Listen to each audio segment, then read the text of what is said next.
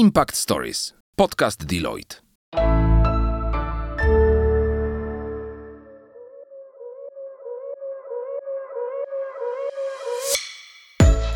Cześć! Impact Stories powstało z myślą o studentach, którzy szukają inspiracji, chcą się rozwijać i poznawać świat biznesu od kuchni.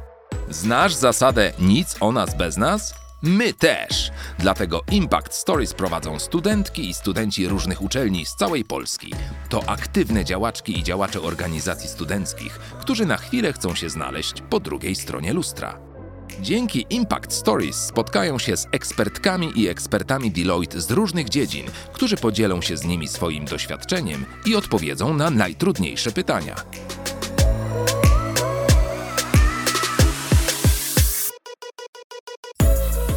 W dzisiejszym odcinku usłyszycie ambasadorów Deloitte. Daniela Cieślaka, studenta Politechniki Gdańskiej, członka koła naukowego SIMLE, założyciela koła naukowego HealthTech i Stanisława Królaka, studenta Politechniki Warszawskiej, członka samorządu Wydziału Elektroniki i Technik Informatycznych. Ekspertami, z którymi porozmawiają są Dominika Buchholz, konsultantka w dziale konsultingu oraz Damian Przekop, menadżer w dziale zarządzania ryzykiem. W tym odcinku dowiecie się m.in. gdzie w dzisiejszych czasach wykorzystywana jest technologia, jak z zapotrzebowania rodzą się nowe rozwiązania technologiczne i czy w niedalekiej przyszłości będzie możliwy transfer umysłu. Posłuchaj Impact Stories. Chcielibyśmy tak zacząć od bardzo e, otwartego pytania do Was dotyczącego technologii w Waszym życiu zawodowym. To znaczy, e, co tak naprawdę w Waszym życiu zawodowym technologię zmieniła najbardziej e, i co jest dla Was e, najbardziej w tym momencie istotne? Zacznijmy może od tego, że ja nie planowałam w ogóle kariery w technologiach i jestem osobą, która e, tak naprawdę nie studiowała nic związanego z technologiami. E, I myślałam, że jakby to nie dla mnie, to jest świat, wiecie, informatyków, tak początkowo bardzo stereotypowo. Natomiast e, dopiero jak zdawa zaczęłam zdawać sobie sprawę, że z tą technologią mam tak naprawdę styczność codziennie, e, to zaczęłam rozumieć, że i tak w niej jestem. Czyli to, że na przykład, nie wiem, nie wyjdę z domu, jeżeli nie mam Wi-Fi, bo rolety, smart home, e, zamek w drzwiach, wszystko jest e, tak naprawdę już technologią, mm, to wtedy zaczęłam się troszeczkę kierować w stronę tych technologii bardziej świadomie. E, więc jaka technologia najbardziej chyba zmieniła moje życie? Mm, to był SAP, notabene, mm, bo zaczęłam się interesować marketingiem, e, sprzedaży systemów ERP i z tej strony takiej bardziej biznesowo-technologicznej, bo zajmuję się na co dzień właśnie łączeniem tej, tej technologii z biznesem i szukanie tych potrzeb. Więc jedna technologia to na pewno nie była, która zmieniła gdzieś tam całe moje życie, ale bardziej uświadomienie sobie tego, e, że obcuję z tymi technologiami i chcę je znać, chcę być świadoma po prostu ich. Okej. Okay. E, technologia, praca? Dokładnie. To tak, e, ciężko powiedzieć, co zmieniła technologia w mojej pracy, bo właściwie moja praca jest powiązana już od samego początku ściśle z technologią, bo e, ja zajmuję się modelowaniem, E, czymś, co kiedyś nazywało się ekonometria, a z biegiem czasu zaczęło nazywać się data science. E, natomiast e, ta technologia po prostu się zmieniała z biegiem czasu. Pamiętam na studiach to, co dla wszystkich jest teraz powszechne z tej działki, sieci neuronowe. Na uczelni, na której studiowałem, sieci neuronowe robiła podczas moich studiów jedna, może dwie osoby. I to też musieliśmy robić jakiś czas na sucho, bo oprogramowanie nie działało, tak? Więc ta, te, te, sieci neuronowe, które są teraz wszędzie tak naprawdę, to jest chleb powszedni wszystkich analityków, e, no były takim czymś, co było, ale nie było takie super dostępne. Natomiast, no, oczywiście z biegiem czasu zmieniały się języki programowania. Wcześniej, e, wcześniej e, SAS, później R, teraz Python, mamy teraz e, nowe, nowych graczy na rynku, takich jak Julia, więc co technologia zmienia w mojej pracy? Ciężko mi powiedzieć, bo jestem w środku tego, więc jestem wokół cyklonu, kręcę się z tym wirem e, i szczerze odpowiem, że nie wiem. Powiem za parę lat. E, a nie myślałeś, e, żeby właśnie przy pojawianiu się coraz bardziej powszechnych sieci neuronowych i uczenia maszynowego, mm, kiedy faktycznie zajmujesz się statystyką i teraz bardzo ładną nazwą data science, czy na przykład nie zmienić całkowicie sektora, e, na przykład na sektor medyczny albo na naprawdę dowolny, z tego właśnie faktu, że technologia może stawać się coraz bardziej uniwersalna i wiedza z jednego sektora jest bardzo łatwo e, aplikowana dla innego sektora. E, czy było to dla ciebie kiedyś taką no, pokusą? Zasadniczo tak. Set narzędzi, który, który mm, jest no, narzędziem pracy analityka no jest aplikowalny tak naprawdę w każdej branży. W medycynie, w, mm, w, nawet w budownictwie, w bankowości i tak dalej, i tak dalej. Mógłbym wymieniać tutaj jeszcze bardzo długo. I faktycznie miałem epizody w, w, w, swojej pracy. Faktycznie przez jakiś czas współpracowałem z e, pracownikami naukowymi Warszawskiego Uniwersytetu Medycznego. To jak jeszcze współpracowałem, to się nazywała Akademia Medyczna. I faktycznie też za pomocą analityki można e, modelować, co wpłynęło na po, na powodzenie operacji przeszczepu serca. I faktycznie to robiliśmy przez jakiś czas. Faktycznie miałem też epizod, i to zresztą bardzo długi, e, pracy bankowości. Za pomocą analityki staraliśmy sobie się odpowiedzieć na pytania, dlaczego ludzie kradną pieniądze i którzy ludzie są skłonni do tego, żeby te pieniądze ukraść. Teraz e, zajmujemy się wdrażaniem analityki w obszary takie jak energetyka e, albo sustainability, czyli, e, czyli zrównoważony rozwój. Czyli faktycznie e, przeszło mi to przez myśl i faktycznie to miało miejsce. Mhm. E, pytam właśnie w kontekście e, młodych ludzi, którzy zaczynają studia na przykład e, związaną z mechaniką albo związaną z statystyką czy finansami, którzy nie są pewni tego, co studiują, na co poświęcą prawdopodobnie 5 lat swojego życia i czy obecnie w ogóle nie powinni się bać tego, że mimo, że wkraczają naprawdę w jeden sektor, to dzięki technologii, którą mamy, znamy obecnie dzisiaj, mogą się czuć na tyle spokojni, że to, czego się nauczą i to, e, z czym będą się rozwijali, pozwoli tak naprawdę zmienić im sektor tak, jak oni chcą, a niekoniecznie będą przymuszani do tego. Nie wiem, czy w tym porównaniu będę trafny, bo ja bardzo lubię porównania, e, ale to tak, jakby zadać podobne pytanie 15-20 lat temu, czy nauka obsługi komputera faktycznie nie zafiksuje nas, e, nie wiem, w dusznym, ciemnym pokoju z odrą albo, e, albo z innym mainframe'em, tak? E, to tak nie jest, tak? 15 lat temu władając umiejętnością posługiwania się komputerem, e, faktycznie mogliśmy mieć przed oczami taki scenariusz, że będziemy zamknięci w czterech ścianach i, i to będzie nasz koniec i do emerytury faktycznie, e, faktycznie wysuszone zatoki od chłodzących agregatów i tak dalej. E, natomiast no dzisiaj po tym, po tym czasie wiemy, że, że no jest inaczej. To jest właściwie podstawa e, funkcjonowania w wielu branżach. Podobnie z analityką. Analityka to jest właściwie tylko set narzędzi, który jest niczym innym, a podstawą funkcjonowania w wielu branżach. To nie jest tak, że analityka jest osobną branżą, osobnym sektorem albo osobną dziedziną wiedzy. To jest właściwie tło dla rozwiązywania problemów właściwie w każdej branży. No Już... tak, no tak naprawdę zmiana jest jedyną pewną, właściwie możemy tak powiedzieć, e, bo według najnowszych badań studenci, którzy teraz zaczynają e, studia, będą pracować w zawodach, które jeszcze nie istnieją. E, więc tak naprawdę pytanie do, do Damiana, może tak naprawdę możemy się e, tutaj rozpłynąć nad tym pytaniem przez, przez całą naszą rozmowę, bo nie wiemy. My nie wiemy, wy nie wiecie i tak naprawdę nikt e, na 100% wam nie powie, co będziecie robić, a zmiana tak naprawdę sektora, jeżeli znamy jakąś technologię, tak naprawdę z mojego punktu widzenia wydaje mi się, że tak naprawdę możemy próbować zaimplementować to wszędzie, bo ja sama nie myślałam, że będę raz w automotywie, raz z farmacją pracowała, mm, a jeszcze później właśnie w bankowości. Czyli mówiąc właśnie o e, wszechstronności e, technologii i e, tym podobnych zagadnieniach, e, tak naprawdę mit o tym, że żeby być blisko z technologią, e, to trzeba studiować informatykę albo kierunek pochodny. No w tym momencie to stwierdzenie zaczyna powoli umierać, patrząc na, na wasze doświadczenia. Czy no, odczuwacie coś takiego?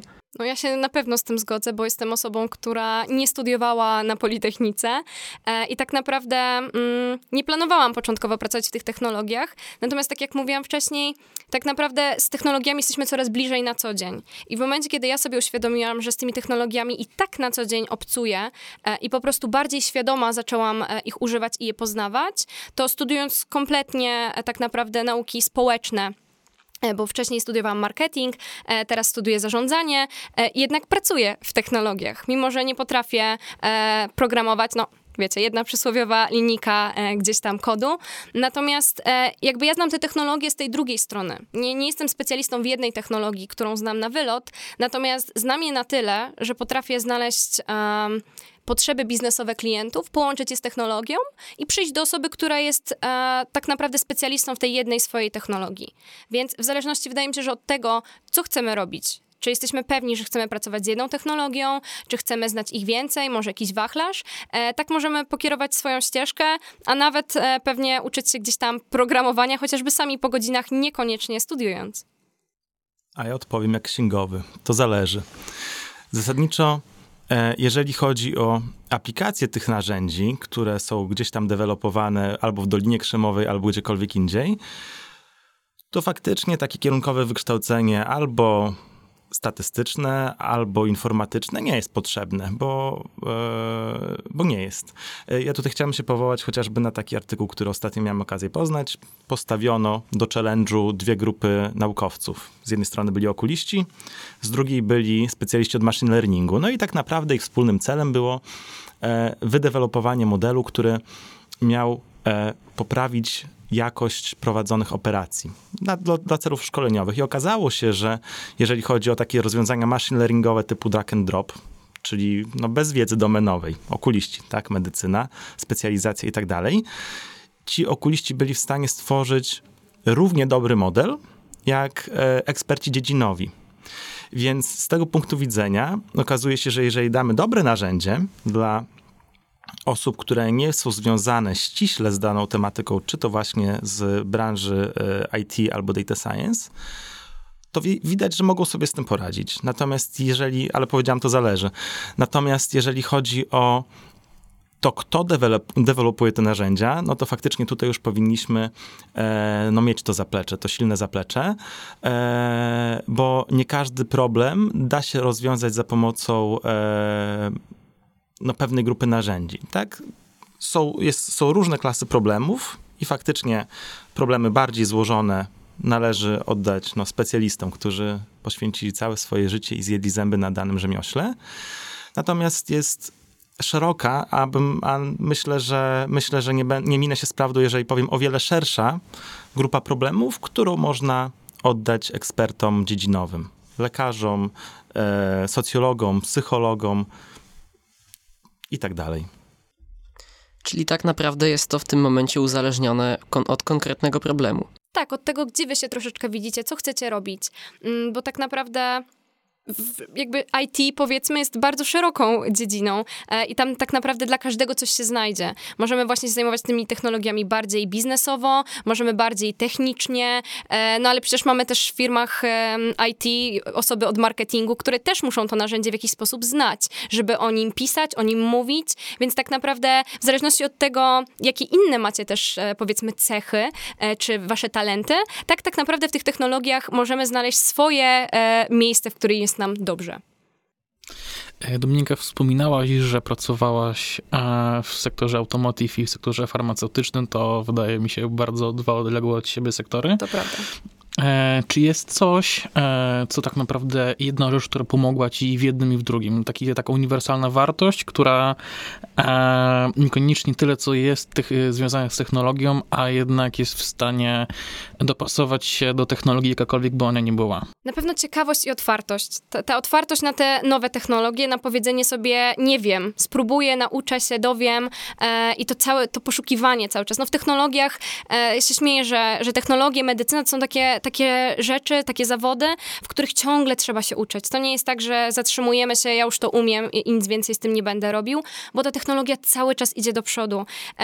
cały czas nam się rozwijają to nowe technologie, które wywodzą się ze starszych technologii, więc to jest taki nieustanny proces nauki. Więc nawet jeżeli czegoś nie wiem, bo dana branża po prostu jest um, jakaś specyficzna w danym obszarze, to nie wiem, ale na podstawie mojego doświadczenia, tego co już wiem, jestem w stanie poznać nowe, dowiedzieć się, poszukać, popytać mądrzejszych od siebie e, i wydaje mi się, że to jest takie najważniejsze wchodząc w nowe sektory. Wspomniałaś też nieco wcześniej o umiejęt- o cechach różnych y, w ogóle w pracy z technologiami w życiu zawodowym, o, mm, więc myślę, że możemy też od tego przejść do umiejętności miękkich i troszeczkę y, zbić się ze stereotypem mm, właśnie informatyka i w ogóle osoby zderzającej się z technologią na co dzień, bo właśnie wśród osób na, na kierunkach technicznych lub też po tych kierunkach technicznych mogło się pojawiać wielokrotnie zdanie, nie po to studiowałem informatykę, żeby teraz pracować z ludźmi.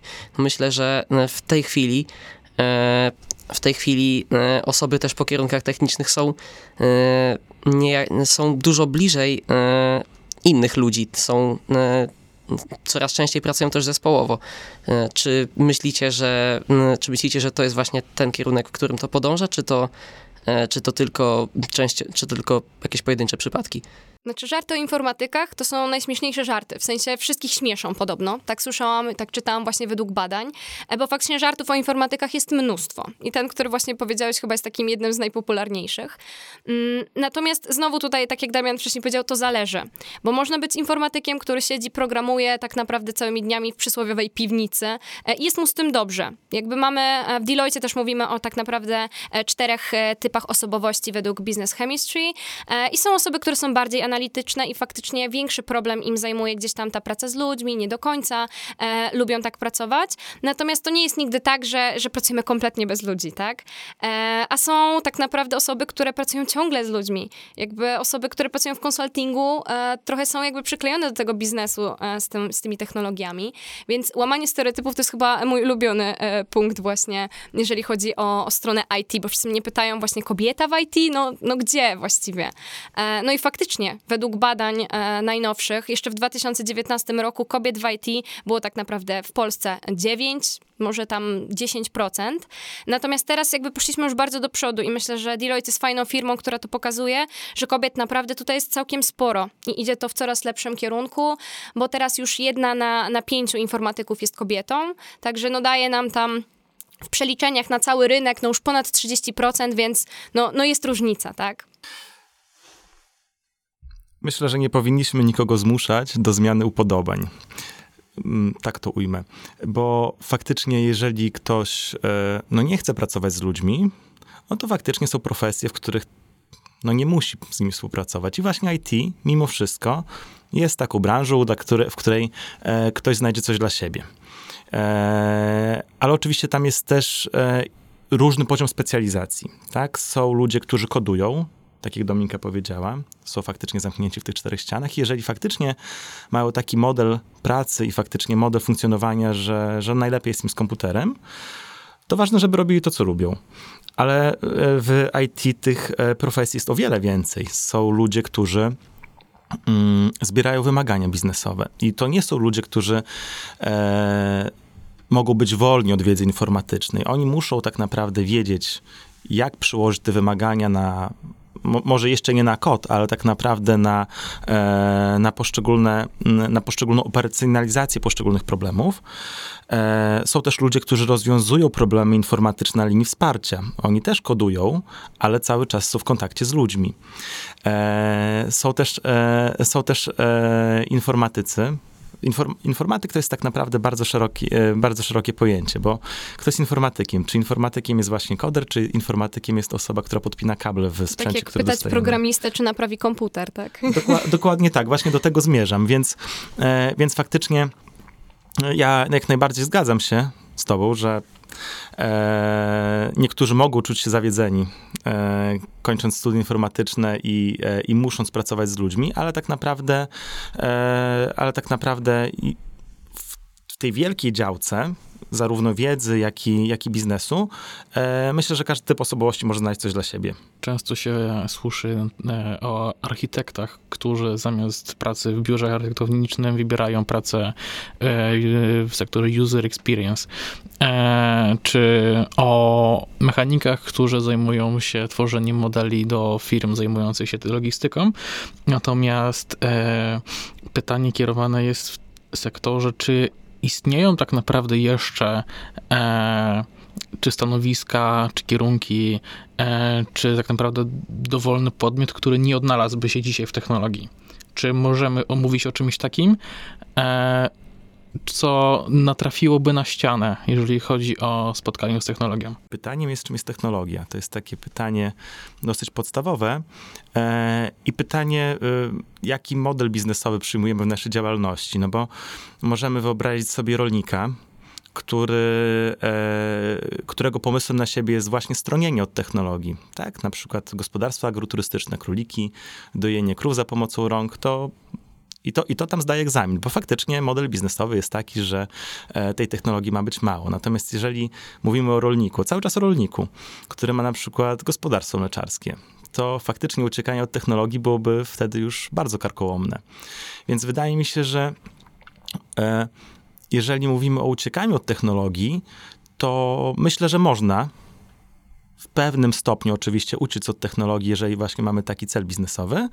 E, natomiast e, nie obejmowałbym tym pojęciem całych branż, bo wydaje mi się, że nie możemy wskazać żadnej sfery życia i żadnej branży, której, e, której sens istnienia opiera się na braku technologii tu pociągnę dalej temat rolnika, bo, bo okej, okay, może on nie chcieć tej technologii wdrażać u siebie, no ale no przyszedł taki moment jak pandemia i trochę nie mieliśmy e, możliwości czasami robić rzeczy bez technologii, bo chociażby taki rolnik e, pod koniec e, będzie musiał się rozliczyć podatki, e, cały tak naprawdę system gdzieś tam skarbowy, który przeniósł się w dużej mierze już teraz właśnie gdzieś tam Ministerstwo Cyfryzacji zadbało o to, żeby wszystko było już bardziej e, zdalnie, po prostu ze względu właśnie na bezpieczeństwo e, i nasze zdrowie.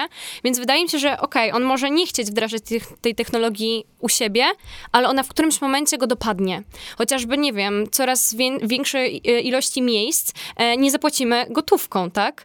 Więc w którymś momencie jakby ta technologia, wydaje mi się, że będziemy musieli się do niej przystosować po prostu, bo bez niej będziemy po prostu zgubieni w świecie. No właśnie, pandemia, e, lockdown, to wszystko postawiło technologię nieco do pionu. E, też można Mm, niektórzy mogliby zaobserwować, że przez y, pandemię niejako spopularyzowała się praca zdalna, jako że niektórzy pracujący do tamtej pory stacjonarnie musieli mm, zostać w domu, a jednak y, mm, byli w stanie kontynuować swoją pracę. Czy uważacie, że y, pandemia właśnie spopularyzowała teraz też pracę zdalną, że coraz więcej osób jest, jest w stanie na to się zdecydować? No ja zdecydowanie widzę po swoich klientach przede wszystkim, że te osoby, które, no ja od wielu lat pracuję w, w sektorze IT, więc e, zanim jeszcze to było modne, że tak powiem, miałam możliwość e, pracy zdalnej. Natomiast widzę po klientach, którzy kiedyś byli kompletnie na nie i każde najmniejsze spotkania trzeba było do klienta jechać e, i z nim porozmawiać, to podczas pandemii, przez to, że byli zmuszeni do tego, to teraz zauważyli korzyści biznesowe, finansowe i owszem, wracają na jakiś, jakiś procent do biur. Natomiast faktycznie, zauważając te korzyści finansowe, zdecydowali się na przykład część spotkań, kiedy trzeba było jechać na drugi koniec Polski, e, na Podkarpacie, na jedną rozmowę. Tak teraz faktycznie e, dajemy sobie czasami spokój i okazuje się, że Teams e, jest wystarczającą metodą, powiedzmy, żeby przedyskutować jeden temat. No właśnie, czyli w waszym, w waszym y, życiu zawodowym, co y, przez y, czas też pandemii jako, poku, jako pokłosie tego zostało konkretnie przeniesione na, na tę część zdalną, czy do tej, czy do tej pory to, co musiało być siłą rzeczy zdalne w, we wcześniejszym okresie, pozostało teraz, czy pozostało teraz w takiej formie, czy czy dalej jest takich rzeczy dużo, czy też zmniejszyła się ta liczba? No z mojego doświadczenia na pewno teraz nam e, powiedzmy w tej rzeczywistości postpandemicznej brakuje kontaktu. Więc jakby teraz mamy, jeżeli mamy e, możliwość polecenia do klienta, to bardzo chętnie jednak e, spotykamy się, bo po prostu po ludzku brakuje nam gdzieś tam tych spotkań, ale zdecydowanie e, większość procesów jest przeniesiona całkowicie zdalnie, więc zaczynając taki projekt wdrożenia jakiejkolwiek technologii, tak naprawdę e, staramy się robić to za pomocą przeróżnych narzędzi, tablic, moodboardów, e, tam zbierając najpierw gdzieś tam e, rzeczy, które są potrzebne, spisując to wszystko online, zaczynamy działać, tworzyć e, te procesy, wdrażać je powoli. No i na przykład ostatni etap lecimy podsumować gdzieś tam ten proces dopiero do, do klienta, e, czy klient jest zadowolony, czy będziemy dalej przedłużać jakby tą, tą technologię, myśleć o możliwościach e, rozwoju. Także no, muszę przyznać, że 95% na pewno teraz jest zdalnie, bo mamy takie możliwości, mamy takie technologie, no ale to akurat wygląda w moim dziale, nie wiem jak wygląda to we wszystkich działach. No jeżeli chodzi o pandemię, to znaczy tak. Wiele, wiele, wiele, wiele dramatycznych wydarzeń z historii zmieniło nasze funkcjonowanie o 180 stopni, odwróciło nasze funkcjonowanie o 180 stopni. I e, pandemia miała podobny wpływ, bo przed pandemią jeszcze to było w sumie niedawno, bo to było 3 lata temu. E, wszyscy mieliśmy wrażenie, że żyjemy globalnie. No ale okazało się, że można żyć jeszcze bardziej globalnie e, w, w czasie pandemii i po pandemii. Jeżeli chodzi o e, technologię w, e, w moim miejscu pracy, to zasadniczo trwałym piętnem i takim piętnem, które pozostanie z nami już myślę, że na długo, jest ran na chmurę i na rozwiązania chmurowe. Bo faktycznie już od jakiegoś czasu było wiadomo, czym jest chmura, czym są rozwiązania chmurowe, w czym są lepsze od rozwiązań on-premowych. Natomiast e, zarówno my, tutaj w Deloitte, jak i, e, jak i nasi klienci dostrzegli, że właśnie można żyć jeszcze bardziej globalnie, można mieć jeszcze z tego dodatkową korzyść i e, chociażby, chociażby to, że te narzędzia chmurowe które mają swoje walory, mają swoje ogromne walory, zostaną z nami na dłużej, e, na dłużej, to e, faktycznie jest coś, co, e, co pozostało nam po, po pandemii. No i na pewno dzięki przeniesieniu większości procesów jednak online e, i w momencie, kiedy teraz mamy je wszystkie, powiedzmy, w jednym, w jednym miejscu, e, na pewno w moich oczach rozrosła się wszechobecna automatyzacja ponieważ wszystkie procesy mając w jednym miejscu, tak naprawdę onlineowo, e, klienci widzą, że mogą je robić jeszcze szybciej. Mogą zajmować im jeszcze mniej czasu, mogą poświęcić czas na ciekawsze, trudniejsze, bardziej kreatywne rzeczy, więc widzę na przykład bardzo duży trend e, po pandemii e, automatyzacyjny. Wszyscy teraz absolutnie mówią o przeróżnych formach automatyzacji. Bardzo popularny teraz jest przecież no-code, więc, więc widzę, że to tak naprawdę teraz gdzieś nam idzie do przodu.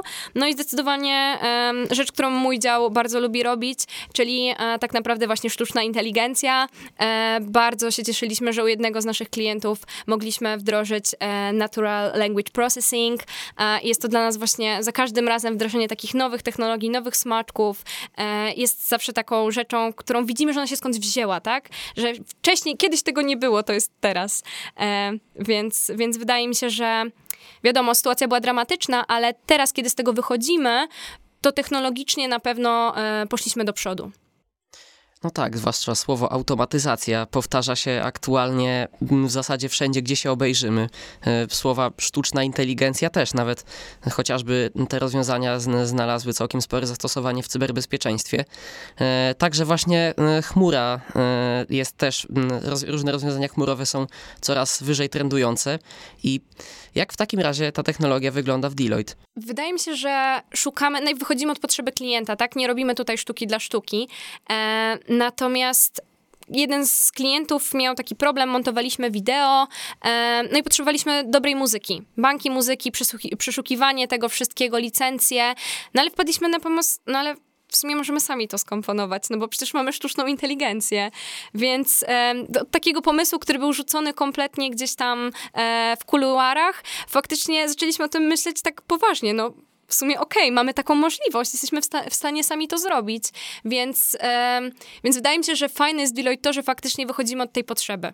Że, że ta technologia idzie za tą potrzebą i, i, i tak naprawdę od takiego marzenia, od takiej trochę jakiejś e, wizualizacji e, przechodzimy do faktycznie konkretu, do, do konkretnej technologii, którą tworzymy, wspieramy się nią i wdrażamy. Ja tu pociągnę to, co powiedziała Dominika e, i ugryzę to pytanie z trochę innej strony, bo ten taki impact technologiczny jest bardzo widoczny od strony kompetencji. Po pierwsze, które są, na które e, spływa zapotrzebowanie od naszych klientów, ale też kompetencje, jakie dewelopowane są tutaj wewnątrz naszych zespołów. I jak jeszcze kilka lat temu e, kompetencje z obszaru sztucznej inteligencji, z inżynierii danych na chmurze, i tutaj niezależnie od vendora, czy to będzie chmura e, GCP, czy chmura AWS-owa, czy chmura ażurowa, to poziom certyfikowania się naszych mm, pracowników, jak i poziom zapytań z tego obszaru, e, no, zmienił się dramatycznie. Jak wygląda właśnie e, zgłębianie, zgłębianie tej wiedzy, czy, e, czy, czy, wykorzystywanie jej też jako w praktyce w Deloitte? Znaczy, no ja mogę przede wszystkim mówić o swoim dziale. Um, pracuję ogólnie w Deloitte Digital dokładnie, więc u nas te technologie są absolutnie wszędzie. Um, natomiast mój konkretny zespół, um, czyli CTX Content Transformation, jest bardzo specyficznym tak naprawdę zespołem, bo tam u nas każdy jest inny. E, nie ma tak naprawdę chyba dwóch takich samych osób, które znają dwie takie same identyczne technologie i nic więcej.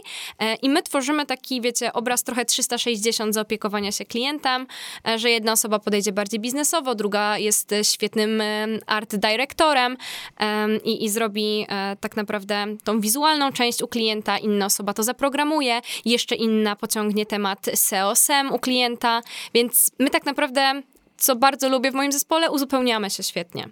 Więc taki jest na pewno mój zespół. Um, co do innych, jestem pewna jednej rzeczy. W Deloitte ta technologia jest absolutnie wszędzie, w każdym zespole i tu myślę, że Damian się ze mną zgodzi, że chyba nie znajdziemy zespołu, w którym nie będzie chociaż procenta tej technologii. No nie, nie znajdziemy. E, w moim zespole też jest e, technologia. Ja e, pracuję w obszarze Deloitte, który nazywa się Risk Advisory. Współtworzę tam praktykę Data and AI. Moim obszarem jest obszar Data Science, chociaż mamy też właśnie w ramach tej praktyki obszar e, poświęcony e, inżynierii danych bo e, no tutaj warto, warto powiedzieć, że warto wspomnieć, że to, co jeszcze parę lat temu było jedną wielką masą, czyli analizy, praca z danymi, trochę raportów, trochę dashboardów, może jakiś model statystyczny. Teraz idzie w kierunku e, no, takiej potężnej indywidualizacji. Od, praktycznie oddzielną działką są e, analitycy danych, oddzielną działką są data scientiści, oddzielną działką są specjaliści od tak zwanego feature engineeringu, czyli no, nietrywialnym problemem jest nawet stworzenie samych cech do modelowania innych niż pochodzące z obszaru domenowego e, i zbioru danych, na którym pracujemy. Jeszcze innym obszarem są machine learning, machine learning inżynierowie, a jeszcze innym są e, data inżynierowie. I faktycznie to wszystko można znaleźć e, w, w praktyce, w której, w której pracuję. I wierzę i właściwie jestem przekonany, że ta specjalizacja e, będzie cały czas postępować, a wszystko to e, właśnie e, no, jest głęboko zanurzone w technologii. Właśnie taką technologią wiodącą jest właśnie w tej chwili technologia chmurowa, technologia chmurowa Google, Google Cloud. Mm, natomiast może nie jestem przekonany i nie wierzę, ale powiem mi śmiało, że spodziewam się, że jeszcze za mojego życia, mam nadzieję, że będzie dosyć długie, te technologie będą się zmieniały. I, i tak jak jeszcze parę lat temu, e, absolutnie bym sobie nie wyobrażał, że technologia chmurowa to będzie coś, na czym ja będę pracował. No, słyszałem o chmurze, tak. Wiadomo było, że ona gdzieś tam jest. Wiadomo było, że te filmy na YouTubie albo, e, albo te maile, które są trzymane gdzieś na Gmailu, no to muszą korzystać z czegoś naprawdę potężnego, z jakiejś takiej potężnej szafy, która stoi w Dolinie Krzemowej. Natomiast przyznam zupełnie szczerze, że nie spodziewałem się, że ja własnymi rękoma będę, będę dotykał tej tematyki, no a to się dzieje. Więc e, jeżeli e, nie chcę tutaj, e, nie chcę tutaj absolutnie nikogo do niczego nakłaniać, ale Myślę, że jeżeli ktoś chciałby spróbować swoich sił właśnie w kontakcie z danymi, z technologią, to Deloitte jest do tego fenomenalnym miejscem. A co lepsze, co ja najbardziej w, w tym wszystkim lubię, to to, że jeżeli mój zespół ma świetny pomysł, że chce coś zrobić, ale nie do końca w samym zespole mamy te kompetencje, to mogę zawsze zapukać do Damiana i powiedzieć, słuchaj, mam pomysł mm, i na poziomie Deloitte faktycznie możemy się wymienić i zdobyć nowe kompetencje z obszaru, który nas po prostu w danym momencie za, zainteresuje. Więc e, faktycznie nie musimy siedzieć całe życie w jednej technologii, tylko możemy szukać, eksplorować um, i na pewno tutaj znajdziemy osoby, które gdzieś tam nas w tym wesprą. Czyli zgłębianie wiedzy przez praktykę niejako nie jest wam obce i mm, co wywnioskowałem z waszych wypowiedzi, można to zrobić mm, właściwie dość szybko. To całkiem, to całkiem ważna cecha. Y, ale wspomnieliście też nieco o przyszłości i y, rozwijaniu się tych technologii i takich y, zmian też, których mm, niekiedy sami się nie spodziewamy chociażby tego właśnie, jak wspomniałeś Damian, że nie spodziewałeś się tego, że będziesz pracować przy chmurze, a jednak, a jednak to się stało. Czy macie swoje niejako Y, nadzieję, bądź też macie, bądź też znacie trend, który obserwujecie, przy którym myślicie, że w niedalekiej przyszłości moglibyście pracować, czy też y, jest to, y, czy, czy też jest to niewłaściwy moment na to, żeby mm, wysn wysnuwać jakieś nadzieje, czy też czy też podążać za tymi trendami? Znaczy, no, trendy mamy przeróżne. Naukowcy twierdzą, że będziemy mieli nawet takie pojęcia jak Food 2.0, czymkolwiek to na razie jest. E, natomiast no, ja jestem wielką fanką e, wszystkich nauk o mózgu, bo uważam, że nadal jeszcze wiemy o nim stosunkowo mało. Więc wydaje mi się, że teraz coraz bardziej będziemy jednak, e, mam taką nadzieję, łączyć e, ten mózg z technologiami. E, ja bardzo mocno obserwuję wszystkie tematy, które oglądałam jeszcze x lat temu jako kompletna fantastyka właśnie e, związane z, z transferem umysłu. E, gdzie, gdzie faktycznie znamy to z różnych, e, wiecie, filmów e, science fiction. Natomiast naukowcy coraz bardziej ambitnie mówią, że do 2050 roku faktycznie pierwsze transfery mózgu będą możliwe. Mm, nie wiem faktycznie, jak to się potoczy, natomiast no ja bardzo, bardzo mam nadzieję, że faktycznie to, to wspomoże. Tak jak już wcześniej zaczęłam mówić, liczę na to, że ten transfer umysłu przede wszystkim pomoże w takich kwestiach jak demencje i, i ten mózg e, będzie jeszcze nam przydatny w technologii. Jeżeli miałbym zaufać amerykańskim naukowcom, którzy mówią wiele, e, to e, spodziewam się, że w ciągu mojego życia czeka mnie przynajmniej jedna zmiana profesji, tak totalnie. Czyli z bycia analitykiem danych może zostanę Bartnikiem albo Drwalem, a może zostanę lekarzem. Czyli zmiana taka totalna, fundamentalna. To podobno czeka każdego z nas, jeżeli chodzi o, e, o osoby, które są, no powiedzmy, w pierwszej połowie swojego wieku produkcyjnego. E, no ale nie mam złudzeń co do tego, że no oczywiście, jeżeli nie, dostanę, nie, zostanę, nie zostanę drwalem albo właśnie tym Bartnikiem, o którym wspomniałem, e, to, to i tak to będzie praca z technologiami. Tak, no bo e, powtórzę, powtórzę tą myśl, która padła wcześniej też. Pytanie, pytanie czym jest technologia? Cofnijmy się 20 lat i spójrzmy na to, gdzie jesteśmy teraz. Czym wtedy była technologia? Dokładnie, czyli zobaczcie, rozwiązania chmurowe, albo jeżeli komuś byśmy powiedzieli, że jesteśmy w stanie przesłać mu film, e, nagrany film na, na małym telefonie komórkowym i tak dalej, i tak dalej. A Tego można mnożyć. albo właśnie na dyskietce, ale nawet takie prozaiczne rzeczy, typu robot odkurzający. Wiecie, jak ja pierwszy raz widziałem robota odkurzającego, to czułem się jak w filmie Disneya, dosłownie. A teraz roboty nas obsługują w restauracjach. Dokładnie, więc e, co będę robił w przyszłości? Nie wiem, e, ale na pewno to będzie związane z technologiami w taki czy inny sposób. Tym sposobem można więc dojść do konkluzji, że technologie spotkamy właściwie wszędzie, gdzie się obejrzymy, choć, na, choć może niekoniecznie na pierwszy rzut oka e, i e, możemy zgłębiać swoją wiedzę na jej temat, nie mając koniecznie, e, nie mając koniecznie wykształcenia w tę stronę, bo jest to bardzo mocno uzależnione od konkretnego problemu, który zamierzamy rozwiązać. Dziękujemy Wam bardzo za tę rozmowę e, i mam nadzieję, że e, mam nadzieję, że mogło to e, pomóc wielu osobom, które właśnie stoją przed wyborem, czy tego, czy podjąć się pracy bliżej z jakąś technologią, czy też, czy też nie. Dzięki. Super, dzięki chłopaki. Dziękujemy za Twoją uwagę. Jeśli chcesz odkrywać biznes i rozwijać siebie, aplikuj na Akademię Biznesu do 3 listopada. Impact Stories znajdziesz na wszystkich platformach streamingowych i w serwisie YouTube. Zasubskrybuj podcast Deloitte, aby być z nami na bieżąco. A jeśli chcesz dowiedzieć się więcej o naszej serii, odwiedź stronę kariera.deloitte.pl. Do usłyszenia w kolejnym odcinku. Impact Stories. Podcast Deloitte.